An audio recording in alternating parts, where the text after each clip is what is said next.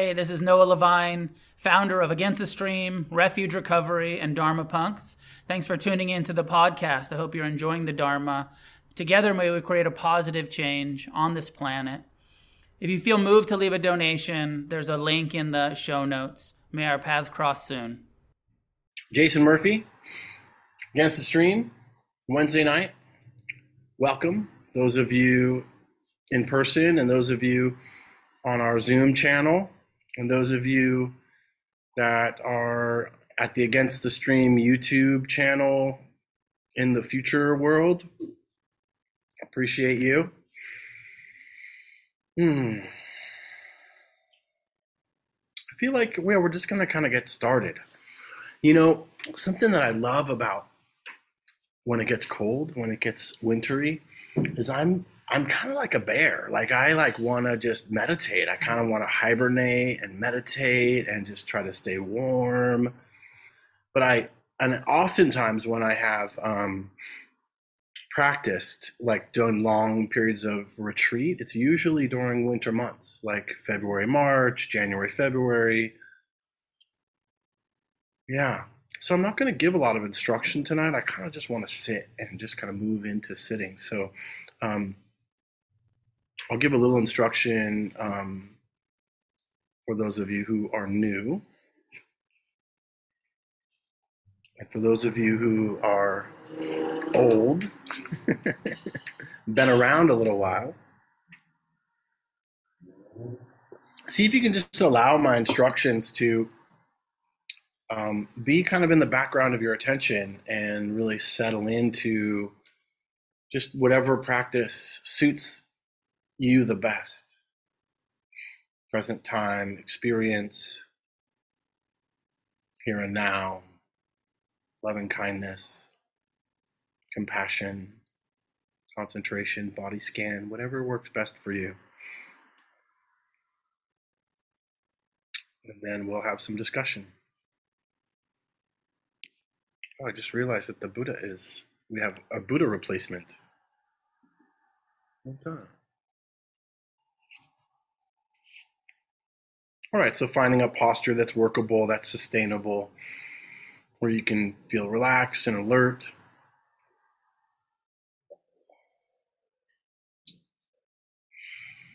And opening up to the comings and the goings of sound.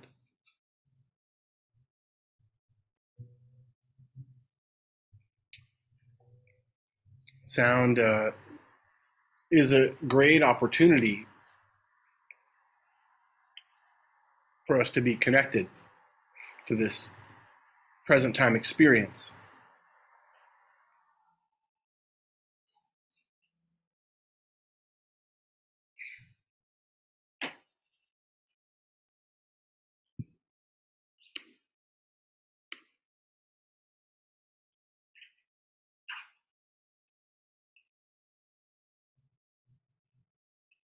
And then if you can, you know, you can incru- include the sensations of the body. Of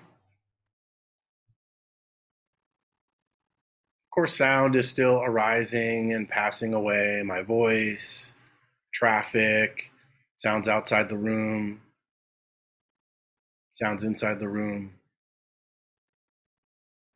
Nothing is left out.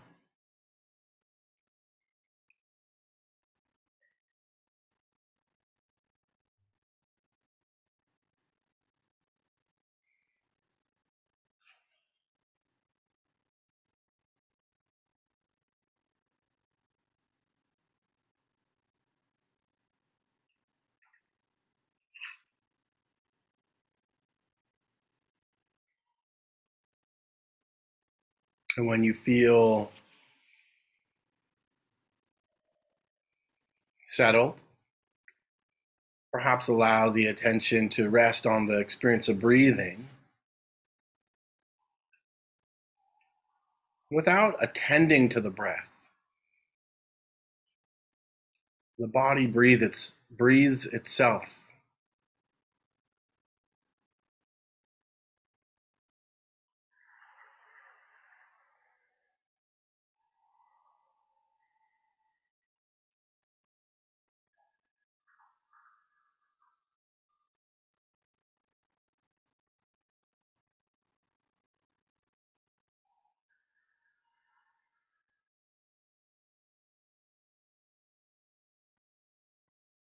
but we can observe the breath, just like sound and sensations in the body, just naturally arising, staying for a time, passing away.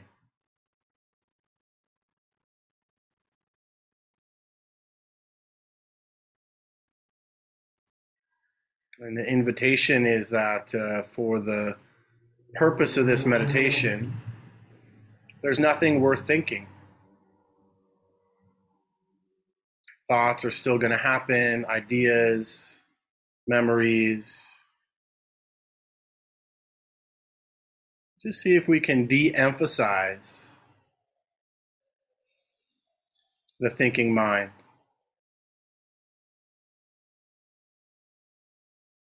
And just focus on one of the other senses.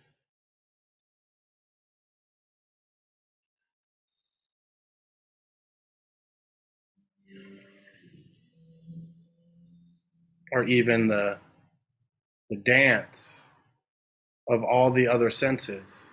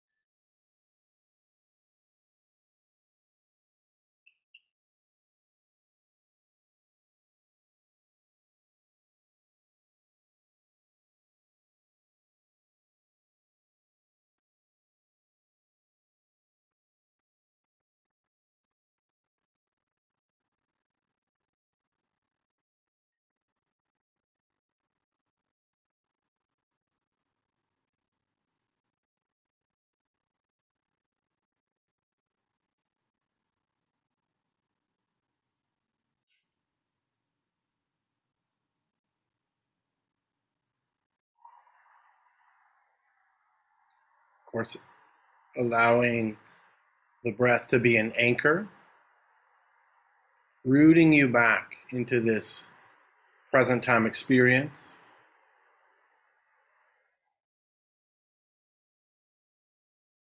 You can become increasingly curious.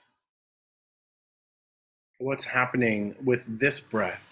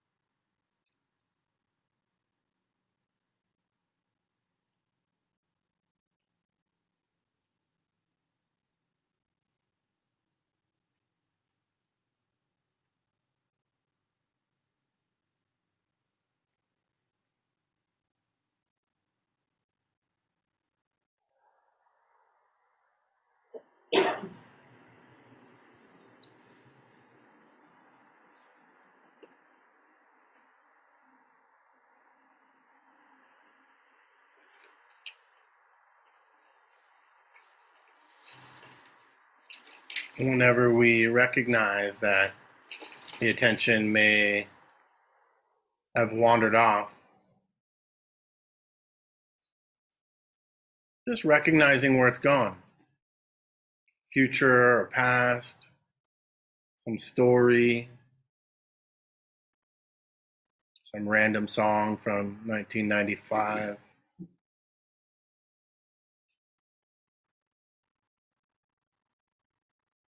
And then just simply aiming the attention back without judgment or criticism. It's just the mind. Just like the ear hears, the mind thinks.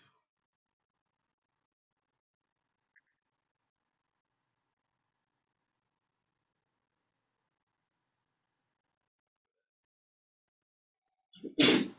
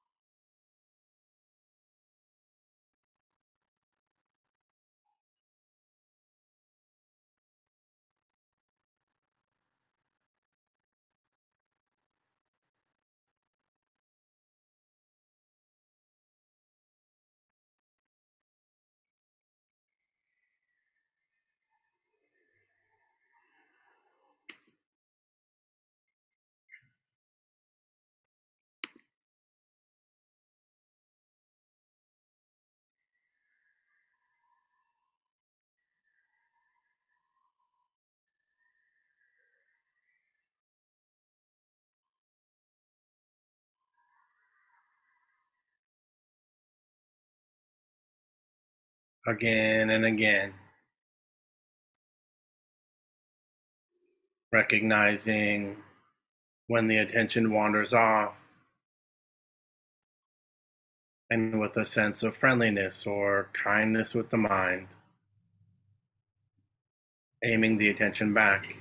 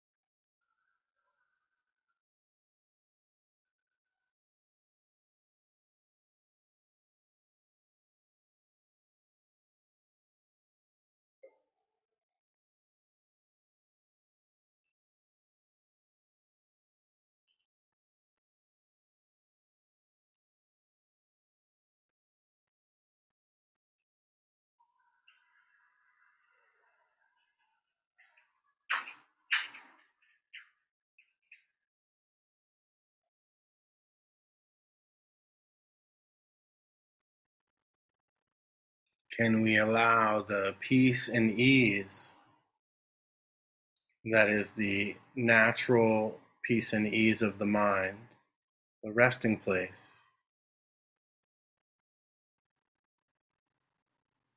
to emerge?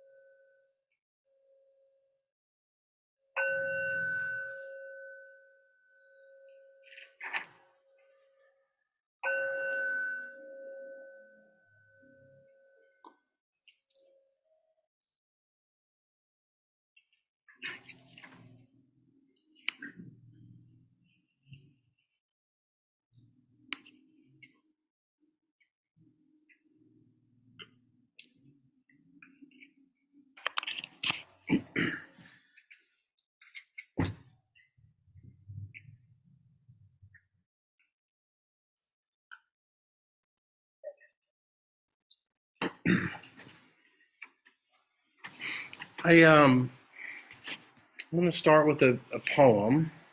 I also want to just acknowledge that uh, we uh, we have a group of our Sangha, our community, that is in Joshua Tree right now, and they're three days deep into a seven-day silent meditation retreat, mm-hmm. which is such a juicy place to be if you've ever sat on a meditation retreat. Um, and I just want to acknowledge that that's happening right now, and they're working hard for their own freedom, and um, have chosen to take a week off, or been privileged enough to be able to take a week off and uh, sit and practice. And um, I can't think of a better way to take a vacation.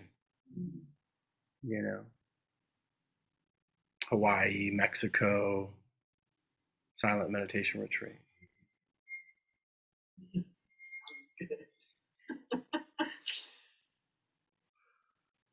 I just want to acknowledge that they're they're out, out there working hard, and uh, wish them well.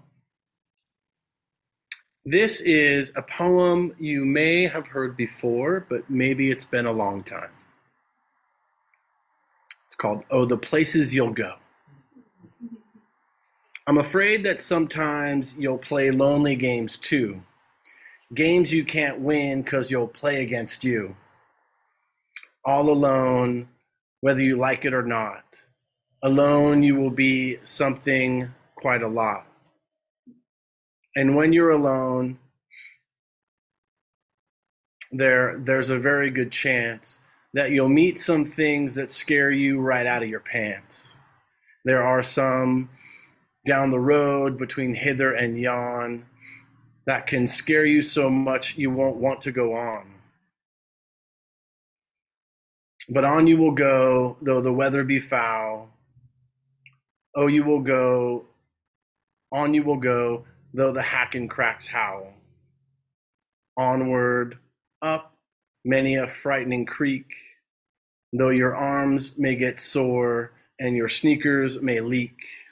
On and on you will hike, and I know you'll go far and face up to your problems, whatever they are. You'll get mixed up, of course, as you already know, and you'll get mixed up with many strange birds as you go. So be sure where you step, step with care and great tact, and remember that life's a great balancing act. Just never forget to be dexterous and daft, and never mix up your right foot from your left. The Dharma of Doctor Seuss. And I just kind of felt like reading that today. So wanna, it was between that or and the Velveteen Rabbit. You want to hear the Velveteen Rabbit too? Yeah. It's so good. It's so good. What is real? Asked the rabbit one day. Real isn't how you're made, said the skin horse. It's a thing that happens to you when a child loves you for a long time. Not just play with you, but really loves you. Then you become real. Does it hurt? Asked the rabbit. Um, sometimes, said the skin horse, for he was always truthful. But when you're real, you don't mind being hurt. Does it happen all at once or bit by bit? Asked the rabbit. It doesn't happen all at once, said the skin horse. To become real takes a long time. Uh, that's why it doesn't often happen to people who break easy or who have sharp edges or who have to be carefully kept. Generally, by the time you are real, most of your hair is loved off and your eyes uh, drop out and you get loose in the joints and are very shabby. But these things don't matter at all because once you are real, You can't be ugly. Except to people who don't understand. Once you are real, you can't become unreal again. And that, and it lasts for always. Dharma of the Velveteen Rabbit. Now, the skill, how do I turn that into fitting into my topic? Um,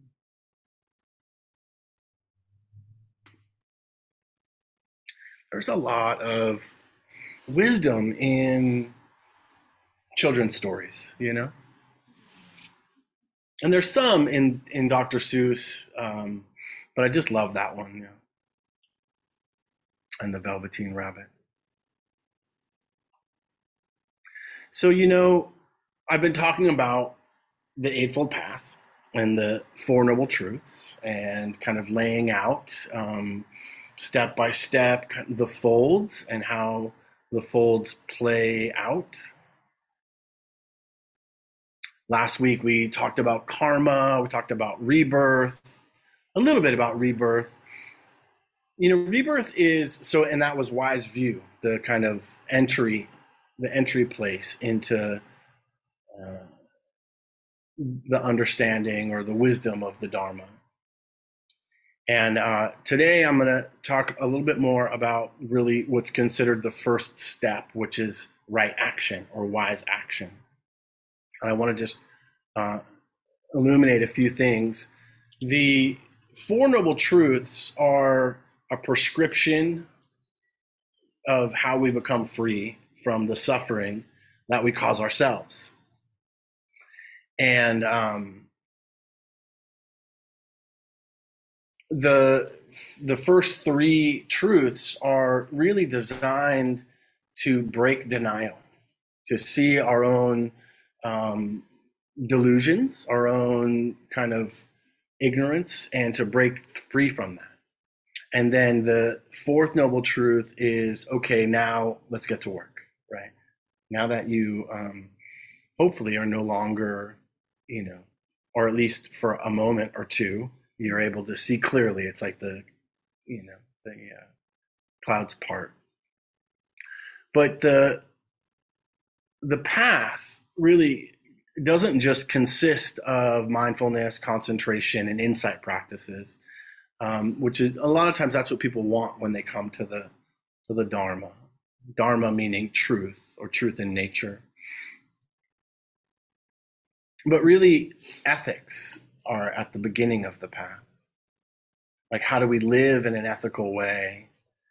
Um, and why? Why do it? Why does that matter? You know.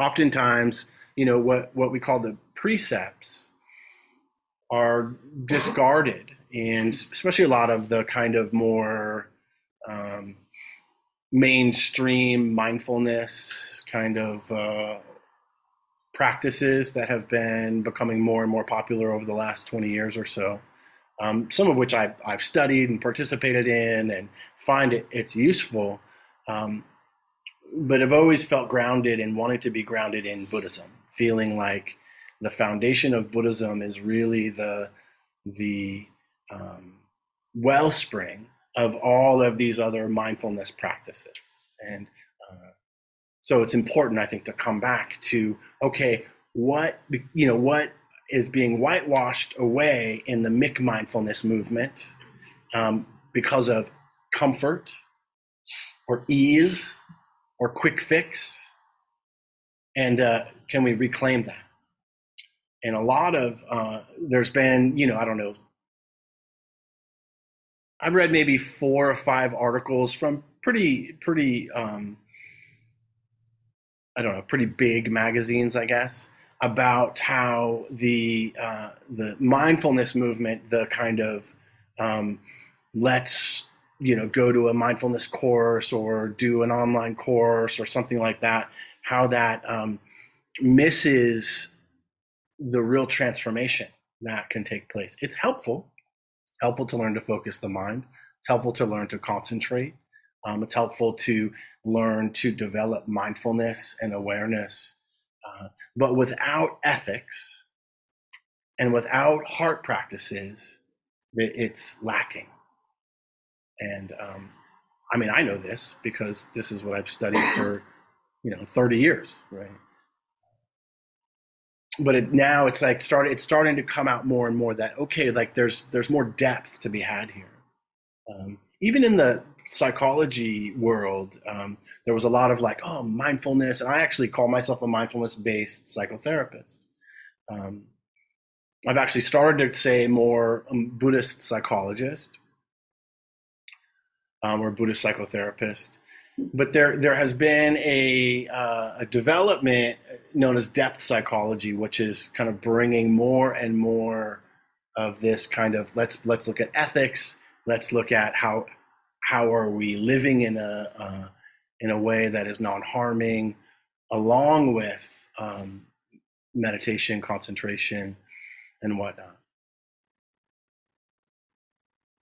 So basically, this is part of a course of therapy. The precepts, the ethical living, is a part of a course of therapy that the Buddha laid out two thousand five hundred sixty years ago. First is like, okay, come out of denial, and then let's look at how are we living in the world that is causing us suffering or wounds of the mind. You know, this is a course of therapy for wounded minds. And that's why I often will say that the Buddha was the first, the first psychiatrist. He was the first psychoanalyst, um, because that was his goal. That was his only goal, actually. Free yourself from the wounds of your mind and transform your mind and your life in the process. So one of the uh, aspects that I think is pretty relevant today is uh, is low self-esteem, and what underlies low self-esteem or low self-worth.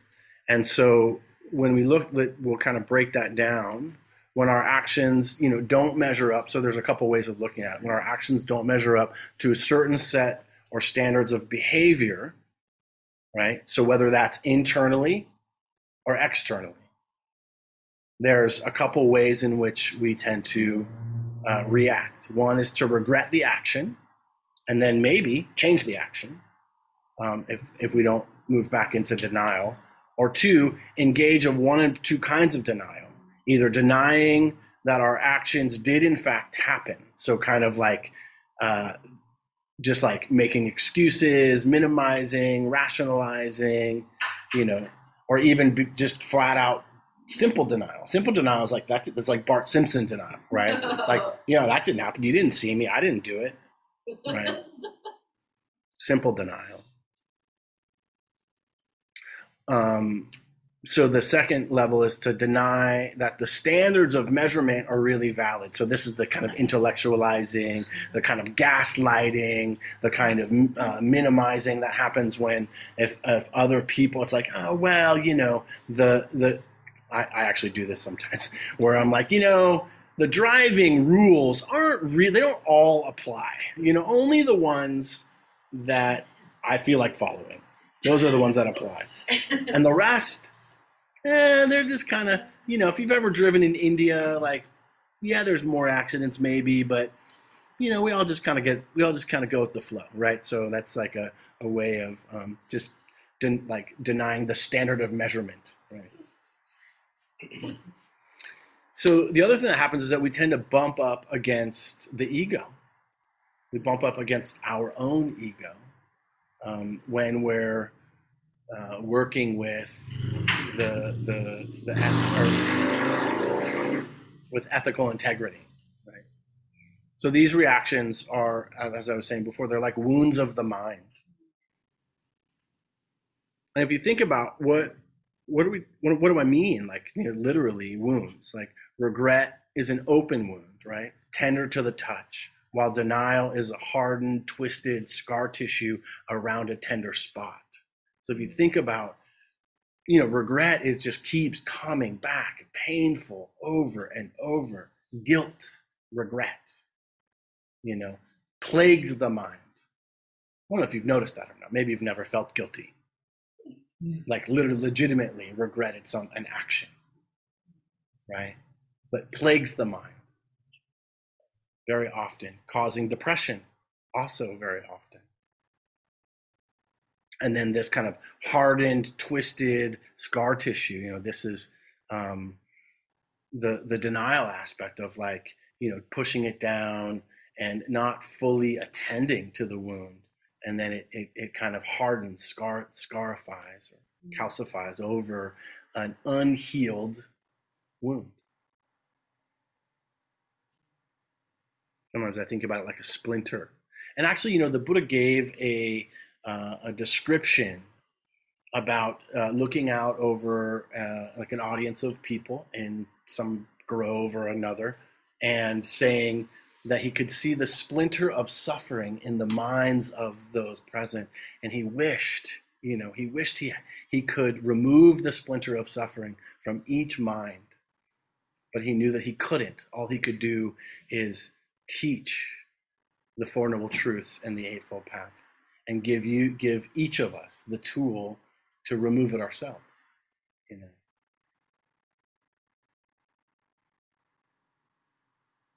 So you may have noticed that in meditation, when we're, you know, kind of forced to stay present, um, sometimes, you know, we may tense or contort, you know, the mind, right? And, and insight, it's hard to gain. Only if the mind is free of the wounds and scars can it be really uh, able to settle.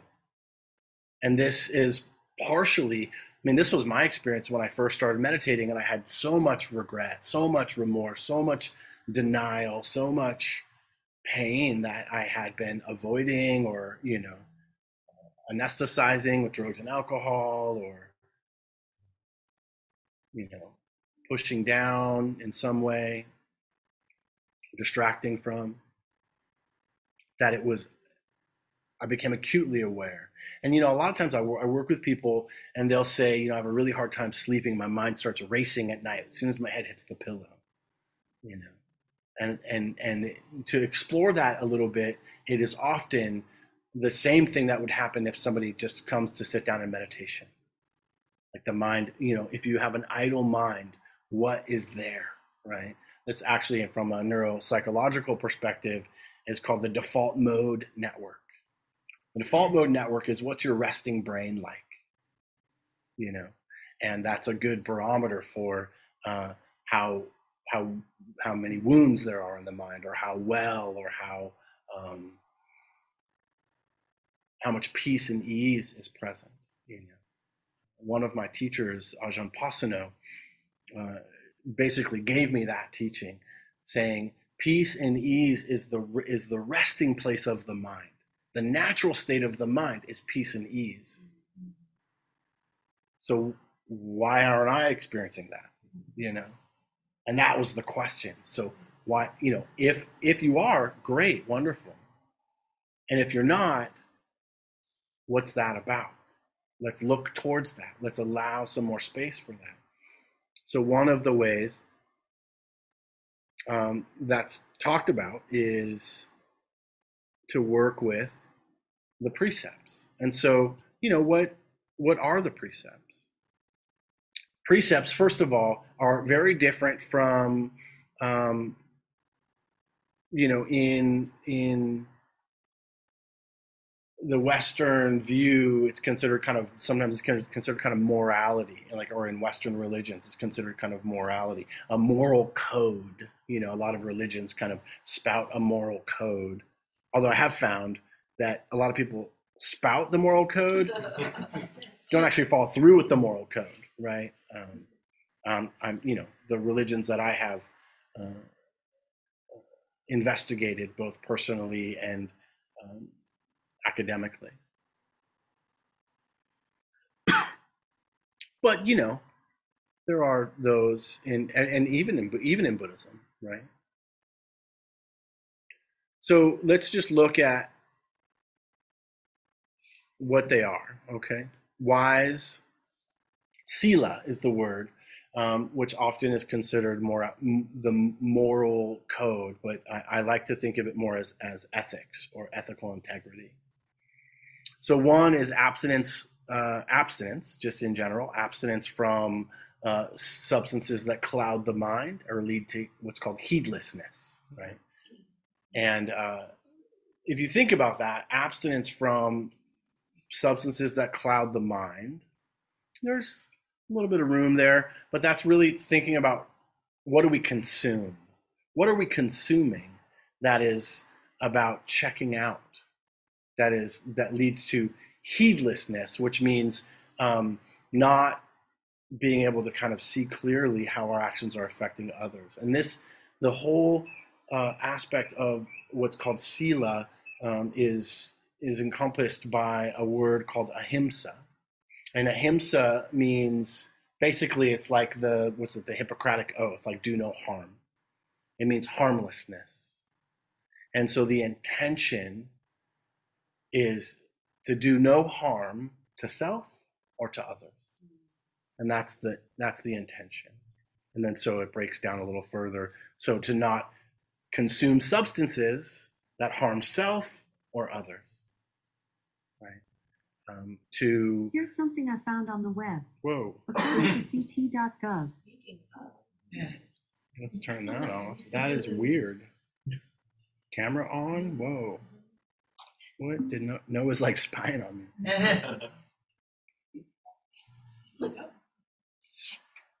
I'm not paranoid.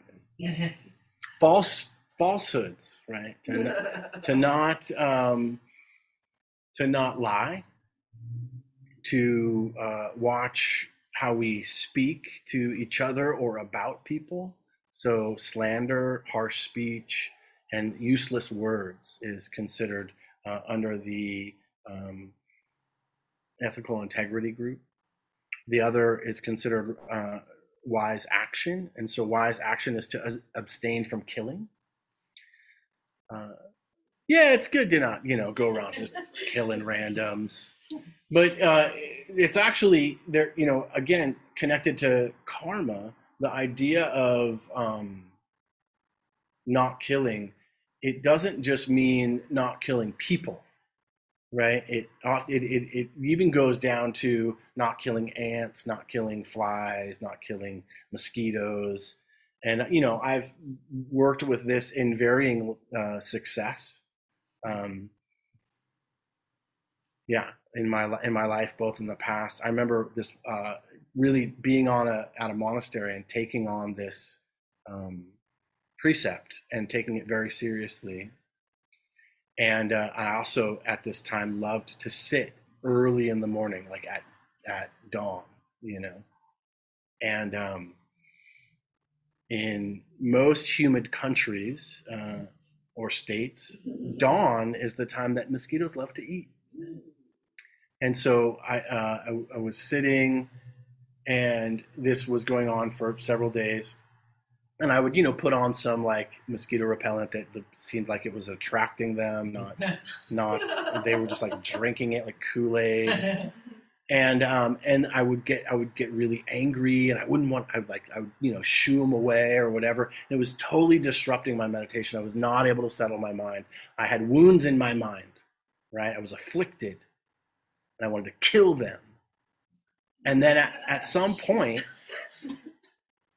I just said, like, I just resigned to, I'm going to just let them have as much of my blood as they wanted during the time that I was meditating.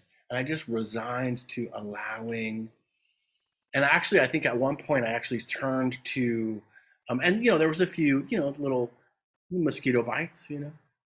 Um, of course, I wore a long sleeve shirt and I put a hood on and a beanie and, you know, did what I could to not have a lot of exposure, but it also was very hot. But anyway, I just remembered resigning to just allowing the experience and then turning it more into, this is just sensation happening in my experience. Um, and then with a, within a very short period of time, I was no longer suffering about it. And I, I didn't even really get a lot of bites. And I actually ended up turning into some kind of a loving kindness practice where I was like, you know, offering my blood. And, uh, may, may, I sus- may I sustain the mosquitoes for one more, you know, half a day that they're actually going to live. And uh, and then, you know, I there just it, all of a sudden I was able to concentrate the mind. You know, so this kind of idea, and you you know, again, to very, it's, I'm not saying I haven't killed the spider. Uh, you know, I have. I try to remove them, but it doesn't always work out, you know. Um, so anyway, to varying degrees.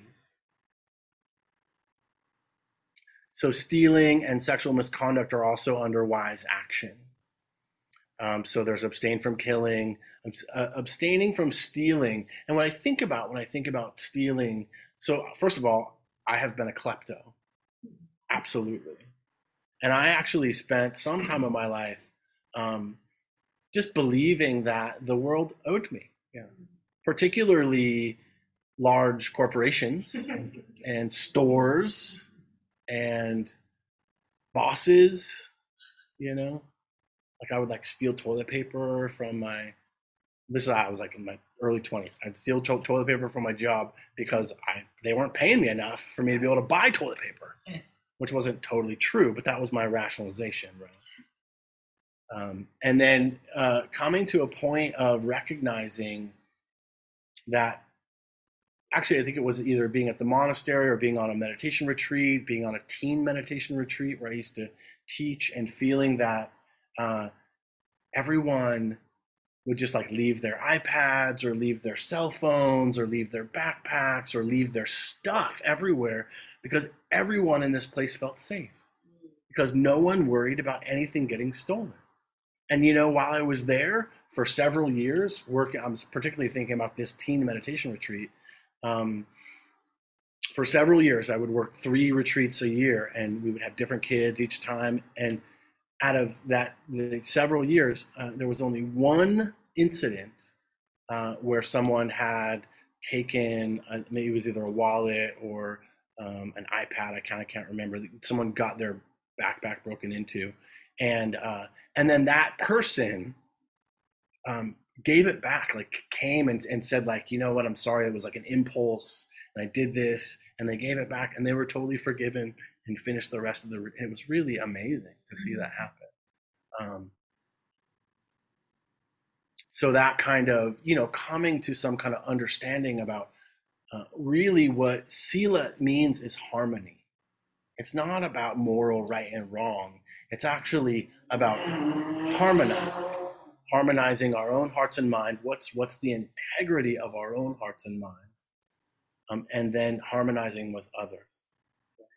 So how do you stay in harmony with others? Well, you don't fight them. You don't talk shit about them. You don't steal from them. You know.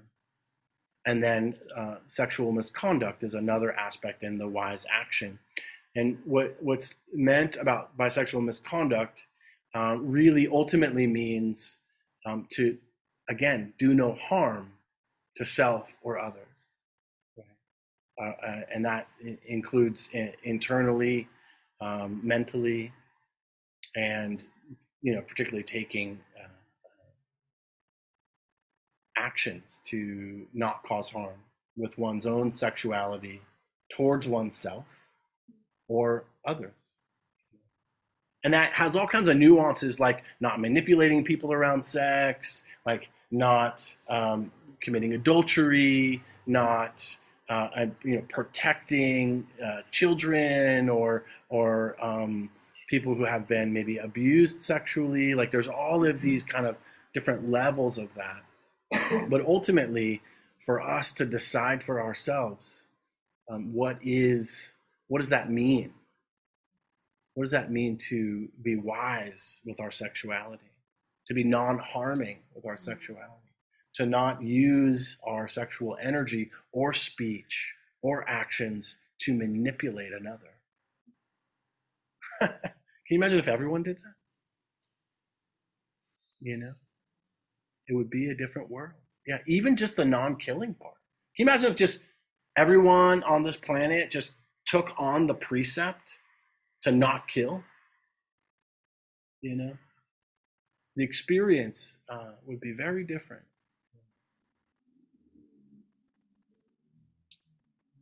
So the um, other aspects of uh, uh, this, this group of ethical integrity is considered wise livelihood. So just to kind of recap, we have, um, we have kind of wise speech, which is to abstain from falsehoods, slander, harsh speech, and useless words. We have wise action, which is uh, to abstain from killing, stealing, sexual misconduct, and also abstinence of substances that cloud the mind. And then wise livelihood is avoid any means of livelihood that involves harming or exploiting of others. And avoid, avoid any means of livelihood that involves harming or ex, the explo, uh, exploitation of others. And we have to make that decision for ourselves. I had, I've had some people say, like, what about being a lawyer? Is, are you exploiting others? Are you causing harm? Well, I mean, I think I actually know some lawyers that fight for good all the time, that help to support.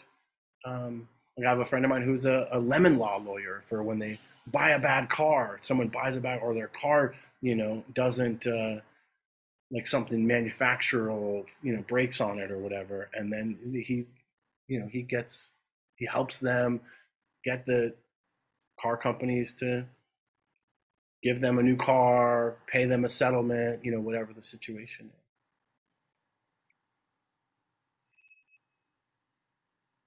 But like, I think mainly drug dealing, um, uh,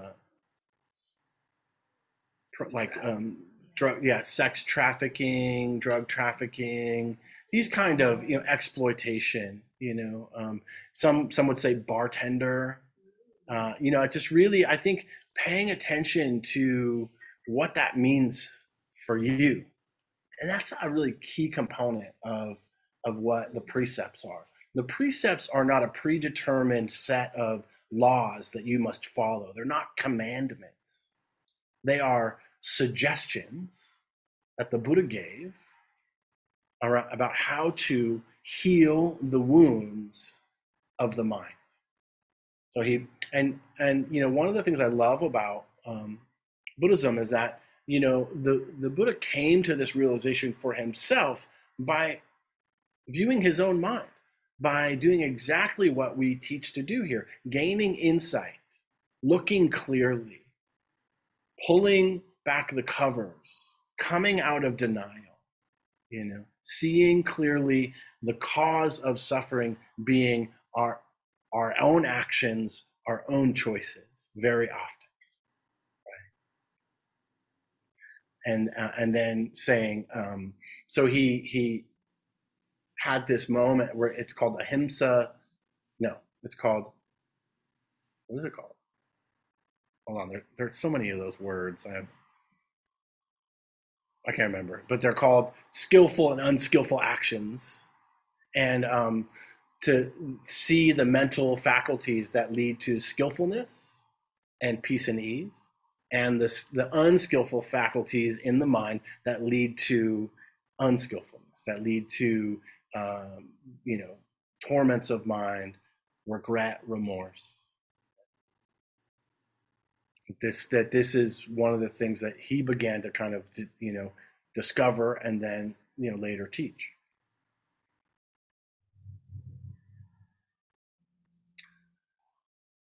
So the, the, the precepts don't only, they're not just like, like I said, they're not just like commandments, right? They're designed to heal the wounds and scars, like help to create and build healthy self-esteem, comes from living a set of standards. And these standards from the Buddhist perspective are practical, clear-cut, humane, and worthy of respect. And this is the kind of Buddhist perspective of that. And that, um, you know, Buddhism is a non-theistic framework that grounds itself in ethics, not in obedience, you know, um, but to be in harmony, right? Um, so this is why I don't like the word uh, like more like morality, because that really comes from a Western religious perspective. Um, so the observance of these ethical principles, um, they they really helped harmonize society on several levels. First on a social level, and then on a psychological level, and then on a karmic level, and then on a contemplative level. So these are the kind of ways in which they're talked about. And so on a social level, the principle of uh, non-harming helps to establish harmonious interpersonal relationships. I kind of gave some examples of that. Like, non, if, I, if you know, if you don't have to worry about me stealing from you, you're going to be more likely to trust me. Um, if if you know we're we're all entering into this understanding of non-harming uh, around sexuality or around um, uh, uh, harsh speech or these kinds of things, then there's there's an ease that can happen, and that's you know hopefully what um, the the folks that are on uh, that are on the retreat are experiencing right now, some peace and ease, um, having really followed. And everyone's agreed. Uh, this is this is a standard. So, and then on a psychological level, you know, we're talking about harmony to the mind, right? To pro the protection from the uh, inner split or cause of guilt, remorse, and denial. And um, one of the things that you know, many of us. Uh, Have, not in all aspects of Buddhism, but here in and at Against the Stream or in the Theravadan tradition, um, again, and just so you know, Theravadan, there's two main schools: Theravadan, which means the path of the elders or the narrow path, and then uh, Mahayana, which means the greater or larger path, and um, that's basically the two main schools of Buddhism. And um, I like things the hard way, so I chose the narrow path, you know. Um, or the path of the elders, meaning the closest to the, the actual teachings of the Buddha. But anyway, uh, in Thailand, and then uh, in, when we go on retreat with us, we have these things called protection cords, and um, uh, not just in Thailand, in Burma, and just any, just about any Theravadan country. And protection cords are a little bit misleading, you know. Like I have a couple protection cords on my wrist. I almost always have one. Um, But it's not a shield. You know, it's not going to protect me from the world like I'm like it's a magic spell that I'm going to get like somehow taken care of, or you know the Buddha's you know watching me or something like that. It's not like that at all. And some people misunderstand that the protection cord is a, a, a reminder for me to protect my own mind. It's a reminder. So we take these, you know, we tie these knots, and we we have kind of there's like a it's also called a blessing cord at times, because there's we're taking on the commitments, um, and then taking on a um, some kind of intention around following the precepts, and then uh, knowing that it's not going to stay here forever, you know, on my wrist, right? Eventually, it'll it'll fall off. You know? But that it's to help remind me of the commitments that I, I have made. And it maybe in turn then helping, uh, maybe it will be a moment of me or others, you know, uh, being reminded and not spilling those moments of suffering out onto the rest of the world um, when it comes to, you know, agitation or uh, jealousy or anger or, you know, whatever. So that's another way, that's the psychological way, uh, that really following these precepts is a way of healing our own hearts and minds, and also protecting ourselves and others in the world. Um, there's a uh, there's a sharing of blessings that we do at, just at the end of every, um, we'll do it in a few minutes here. And uh, the sharing of blessings is saying, you know, that um, may, may all beings benefit from our practice, from my practice, you know. And, and that doesn't mean like, um, you know, like there's, when I ring the bell, there's some magic dust that gets kind of, you know, put out into the world, but it's actually just acknowledging that we're doing the hard work and that this work isn't just for us, but it's actually by me transforming my mind um, and allowing, you know, less suffering to spill out, then there's a natural kind of cascading that takes it, or what they call the butterfly effect or something. So that's another way of kind of looking at it.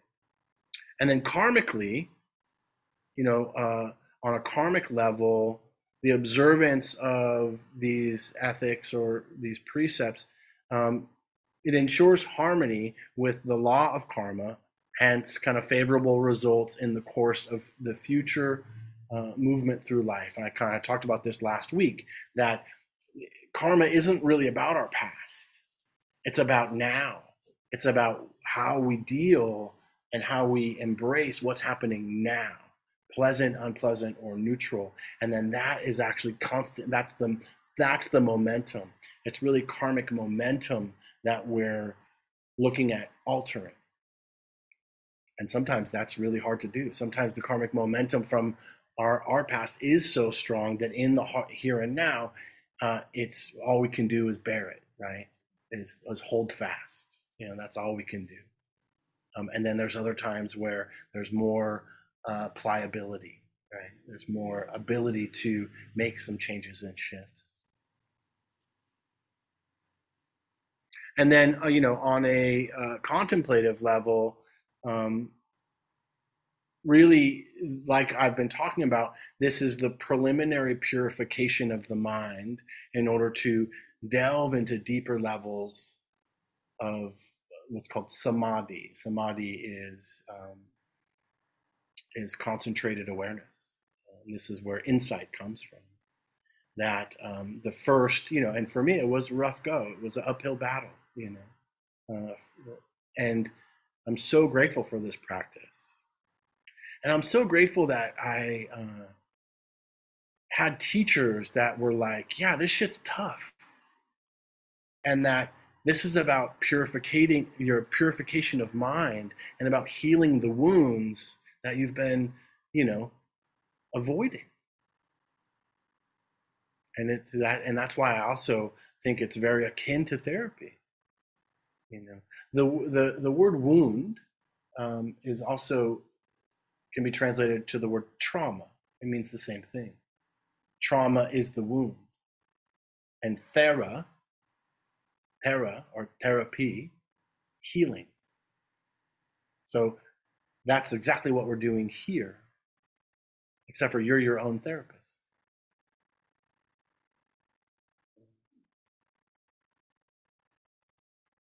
Or you could come see me, you know. um, just playing, but not. I am a therapist. I do, I do see people in my private practice.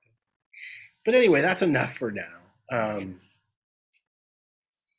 so uh, questions about what I shared? Um, any, any in the room, any kind of questions, clarifications around the precepts, this really kind of the entry point, harmony, healing the wounds of our minds? Yeah. Said, um...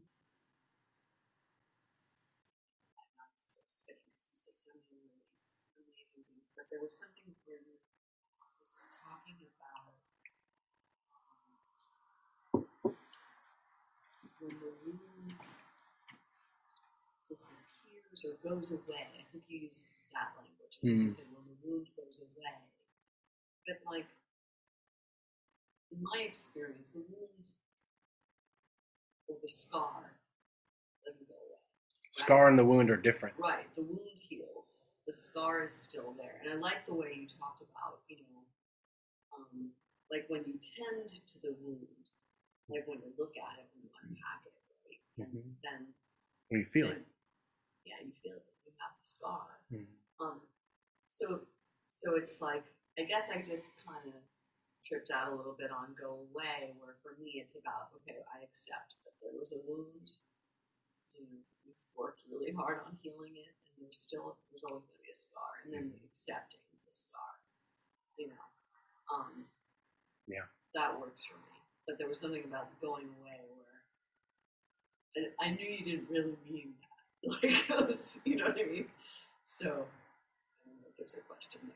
Yeah, no. I mean, I think it's a good point, which is that um, we we the, and it's connected, I think, to karma, which is that, you know, karmic momentum is still taking place, and um, the wounds of the mind are are going to play themselves out.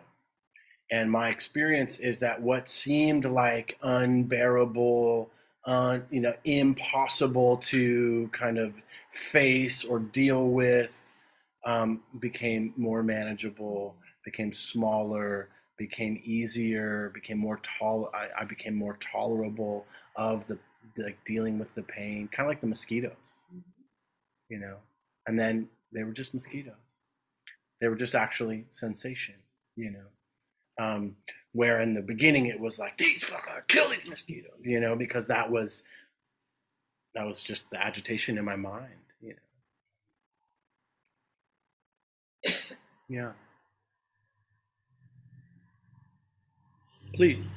Um, there were so many things that you said. I kind of got lost in everything, but could you just describe the two types of denial that you were talking about? Uh-huh. Yeah.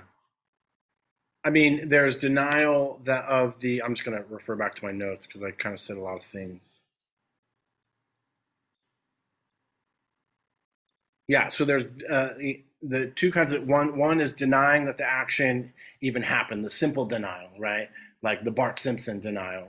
And then the, and then the other is negating the um, the the measurement of of the, you know, kind of the action, right? Meaning um, like it like it wasn't really valid. Like I used the uh, traffic rules as an example. Like, okay, stoplights are good, you know, we kind of need them so we don't crash into each other. But, you know, double lines, spotted lines, white lines, eh, you know, that's kind of, that's what I mean. As far as like, you know, basically intellectualizing around not taking responsibility for the fact that I can kind of drive like an asshole sometimes. And do you think, I mean, which one do you think occurs more? Well, I don't know. I think it depends. I think they both occur. Yeah, I think it depends on the person. I mean, like just in daily life, do you think that it's the second one you talked about, or it mm. just depends on the person? I like the way you ask questions. And so I'm gonna I'm gonna ask you to answer that question for yourself. What way which which one do well, you that's why I was saying that, because I think that like ten years ago, I think that the first one applied to me, uh-huh. where I was just in denial about so many things, right. But in everyday life, I feel like like the traffic thing I do uh-huh. that all the time. Uh-huh. I'm right. like California roll queen, you know. Yeah. So yeah. For me, the second one. Yeah. Okay. Yeah. And that's really the question is for each of us, you know, um, what's the level? You know, what's the what's the and you know, there's more types of denial than that. There's minimizing. There's rationalizing. There's You know, there, but the simple denial is just like that didn't happen, which I think uh, it tends to be um, something that happens for a lot of people. And that's why the Buddha uh, starts with, let's come out of denial about so many things. But first of all, let's just acknowledge that there's suffering here. Let's stop avoiding it. Right? And then that's like, that's like recognizing, oh, I have a gaping wound. You know, that's like maggot infested, you know, that's, it's like, oh yeah, let's come out of denial about that so that we can deal with it. Okay. So we're out of time. Um, you can, yeah, you can come back next, next week. Um, but yeah, we're out of time, sorry. Thank you for attending. Please, if you um, if you like what's happening here, uh, help to support this center. There is a bowl um, for Donna. Donna is uh, generosity. Um, generosity helps to keep the doors open and the uh, uh, this center sustained. Uh, if you're online, um, thank you, Mark, for putting that up. Um, you can click on the donation button, and um, you can donate at against the stream dot com. Also Venmo, Against the Stream Meditation, which there's also a Venmo right next to that bowl if you don't have cash. Um, so thank you for your time and attention. Oh, the suggestion is a fifteen dollar donation. Of course, pay what you can. All are welcome, regardless of ability to pay. Good, so we're just going to gather all the blessings, all the goodness of our practice, and we're going to dedicate the our practice to, to the freedom from suffering for all beings. May all beings be free.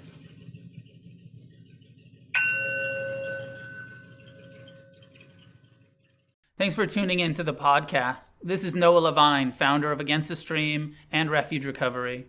If you feel moved to leave a donation, there's a link in the show notes.